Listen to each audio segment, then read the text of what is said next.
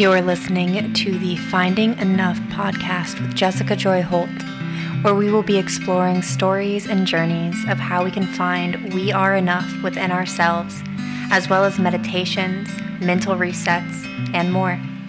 I'm so glad you're here. Welcome. Hi, guys. So, today I want to talk about hacking into your mindset and making yourself have this superpower where you can actually get things done more effectively and efficiently um, without creating all these excuses like we usually do for ourselves. So, one of the things that I do as a coach is I use this ability to help my clients get better at actually making things happen that they want to have happen in their lives. They say their goals are to do this, but often we are, we all do this, where we say we want to do something and then we let excuses and life get in the way and not actually do it. You know, we wake up in the morning, we're like, oh, you know, we can make it happen tomorrow. There's just not enough time today, things like that. So, what is a simple way to kind of hack this mindset and make a difference?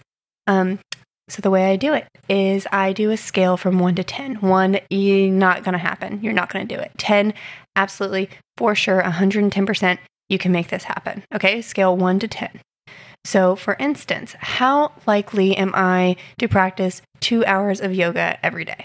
Um, that's going to be a one. There's just too much stuff going on in my life, too many other things that I'm dedicating myself to that I'm trying to get better with, that I'm not going to do two hours of yoga every day. But if I said, how likely am I to do 30 minutes of yoga five times a week? I would say that's a 10 for me. I can make that happen. That is much more reasonable. So, how to do this for yourself? You get clear about your goal. What is your goal? for instance, the one, the example I'm using today is that I want to be able to practice yoga on a consistent basis. I want to have a consistent yoga practice for myself. Okay, so what does that mean for me? Am I going to be able to practice it every day? Most likely not every day for myself. Um, and if also, what does the practice mean for me? Is it 15 minutes? Is it 30? Is it an hour? What is a practice for me? And I realized that for myself, it's taking intentional time to show up for my body and move mindfully and meditate as well um, as breath work, pranayama work, and mindful movement within the body. So that is what practice is for me. Doesn't necessarily mean that it has to be five minutes or an hour. It could be anything in between. But if you want to set a time limit, we'll just say 30 minutes for the sake of this podcast. Um, so having a consistent practice how many times a week would I say is consistent? For me, about five times because that gives a little bit of leeway for life. Sometimes other things can come up. Sometimes I'm not feeling the best, and I always want to listen to my body and serve myself. So, figuring out that anything now, anything on the scale below an eight, you most likely won't actually do. You'll find excuses, let it slip by, let life get in the way. So, we want to break it down until it's manageable. You want to break it down until at least your answer is an eight you're sure you can do it. That's what an eight is. You are sure you can do it. A seven, life is still, you're going to let excuses come forward and mess it up for you. So once you're sure that you're like breaking it down to where it's an eight, do that. So again, like I said eh, at the beginning, two hours every day of the week, that's a one. I'm not going to do it. Say an hour every day of the week. That's more of a six. I could probably make it happen, but I'm most likely going to let things get in the way. Not sure how much I can commit to that. And so we bumped it down to an 30 minutes, five times a week. I'm absolutely sure I can do that. That's going to be a 10. So do things like that. You figure out your goals and then you break it down step by step until you can make it something manageable for you. This doesn't have to be forever as the version that you're starting with. This is helping you get going towards your goals so you can make progress. So, for instance, coming back to this example, doing five days a week, 30 minutes, I'd keep that up for two weeks. I would see how consistent I was with that. Did I, in fact, hit that five days a week? Was I holding up to my word? Was I holding myself accountable? Did, was I realistic about being able to do this 100% of the time? If I wasn't, then maybe I break down the goal a little bit more. Maybe I do 30 minutes for three to four days a week and I see what's manageable there. If I was able to hit that goal every day for two weeks, then I tune in and be like, okay, is this what I want to continue to do? Or do I want to try to bump it up a little bit more? Do, do I want to do 45 minutes five days a week, or 45 minutes three days a week and 30 minutes the other two. So you continue to break down the goals to make these things more manageable to you so you can increase it as you move towards your goal. So I want to talk about another example I had with a client actually. So her goal was to hit nutrition goals consistently. And I wanted to dig a little bit deeper because that's like the basis of a goal. It's not actually her real goal. So let's dive a little deeper. We want to be honest with ourselves when we're talking about this stuff. So her real goal was she wanted to be healthy. She wanted to feel good around food. She wanted to eat well for her own body and have less stress around it, around her food and her body. So, how can we do this? We break it down into manageable goals. We're talking about bite size, guys. Don't bite off more than you can chew. So, we look now at what was her nutrition goals. Does she feel like she can handle these changes in her calories and macros? For instance, um, she came in about eating 12 to 1300 calories a day, and that is not like not good for any adult really. Um, you're trying if you're trying to lose weight especially you can't lose you can't cut from there you need a calorie deficit deficient so that wasn't sustainable for us and we needed to increase her calorie goal so we look at what her goals are physically and energy and all this kind of stuff. Um, and we're looking at around 1900 to 2000 calories per day. Um, and that's what she needed to be hitting. And she was terrified by that. So we broke it down. Um, Austin and I were talking through her with her through this, and you could tell that she was scared. It was it was something that really terrified her to think about eating that much food.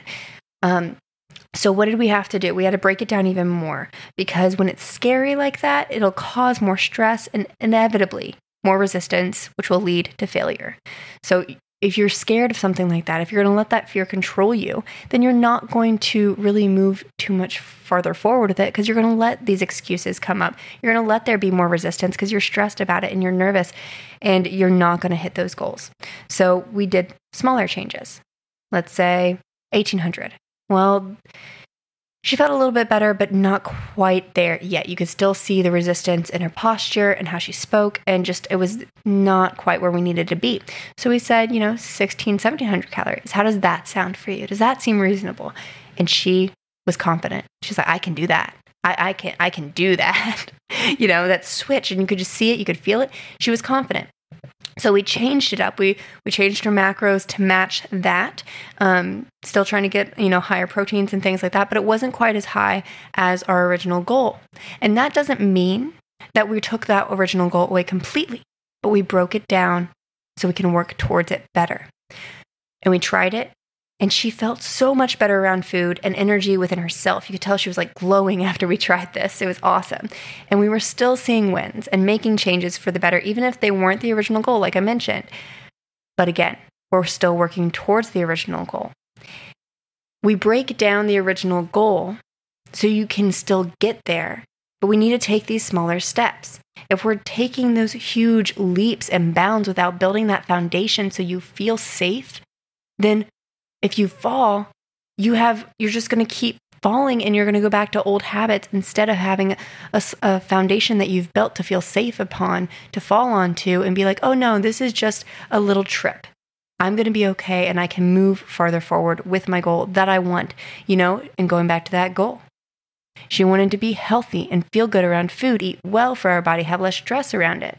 She wanted to have all those things. And when you know the depth of your goal that you're actually working towards and not just, I want to hit my nutrition goals consistently, that is not nearly as driving as knowing the depth of it. So that's why it's so important to be true to yourself and honest with your coaches as well about what your goals really actually are.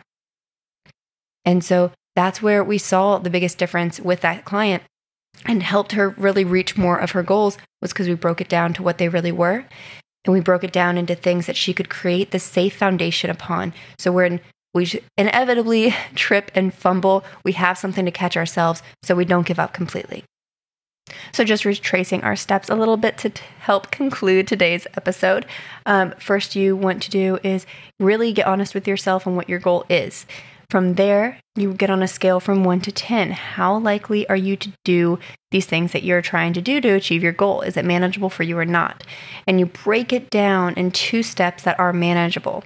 Once you do that, you do those goals for about two weeks, you reassess yourself. Are you actually being honest with yourself? Are you actually hitting these steps and these goals that you've created? And then adjusting from there. Um, and you continue to do this until you get to where you want to be. And it's just an ever growing, ever evolving process because it's always a part of the journey, right? So, those are the tips I wanted to give you for today to just hack your own mindset and make sure that you're getting to where you want to go. Step by step, we can get there together. If you guys want to talk about this anymore, you can always hit me up at underscore finding enough. You can shoot me a DM um, or email me at jessicajoy.yogafit at yahoo.com. Hope you guys are having a great day. See you soon. Namaste.